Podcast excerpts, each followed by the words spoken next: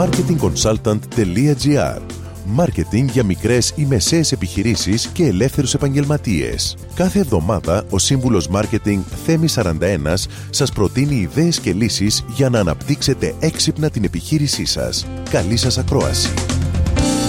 Γεια σας.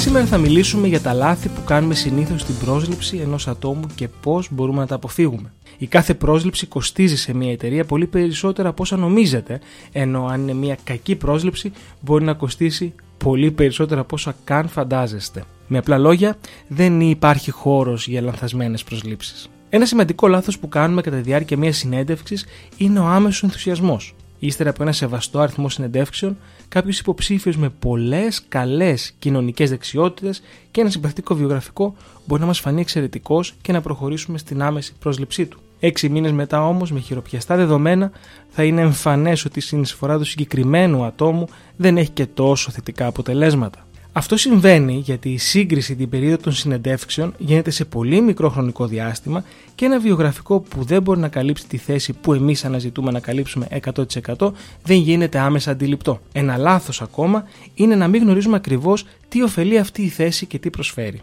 Είναι συχνό φαινόμενο μια λίστα καθηκόντων για την επικείμενη θέση εργασίας να μην καλύπτει όλες τις απαραίτητες δεξιότητες που χρειάζονται. Σε αυτή την περίπτωση, ο υπεύθυνος της συνέντευξης οφείλει να εμβαθύνει περισσότερο στη συζήτηση και να ψάξει να βρει πραγματικά δεδομένα που αφορούν την εταιρεία. Αλλά βέβαια και τον συνδευξιαζόμενο σε ό,τι αφορά τις δεξιότητές του. Ακόμα, είναι σημαντικό να προσέξουμε ότι οι τεχνικές γνώσεις του υποψηφίου δεν συνοδεύονται απαραίτητα και από εμπειρία στην εφαρμογή τους ή σε μια πλήρη αντίληψή τους σε πραγματικό επίπεδο. Οπότε αυτό που πρέπει να κάνουμε είναι να προσέξουμε πολύ τις προηγούμενες αρμοδιότητές του και να θέσουμε κάποια πιθανά σενάρια. Το τελευταίο λάθος που γίνεται ακόμα πιο συχνά είναι η πρόσληψη ανάγκης. Συνήθως είναι προσλήψει που προκύπτουν ύστερα από ξαφνική αποχώρηση κάποιου άλλου εργαζομένου και πρέπει να καλυφθεί μια θέση άμεσα.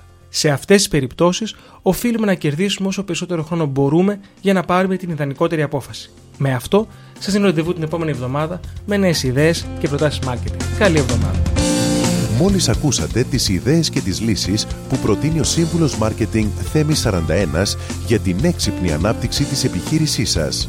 Ραντεβού με νέες προτάσεις την άλλη εβδομάδα.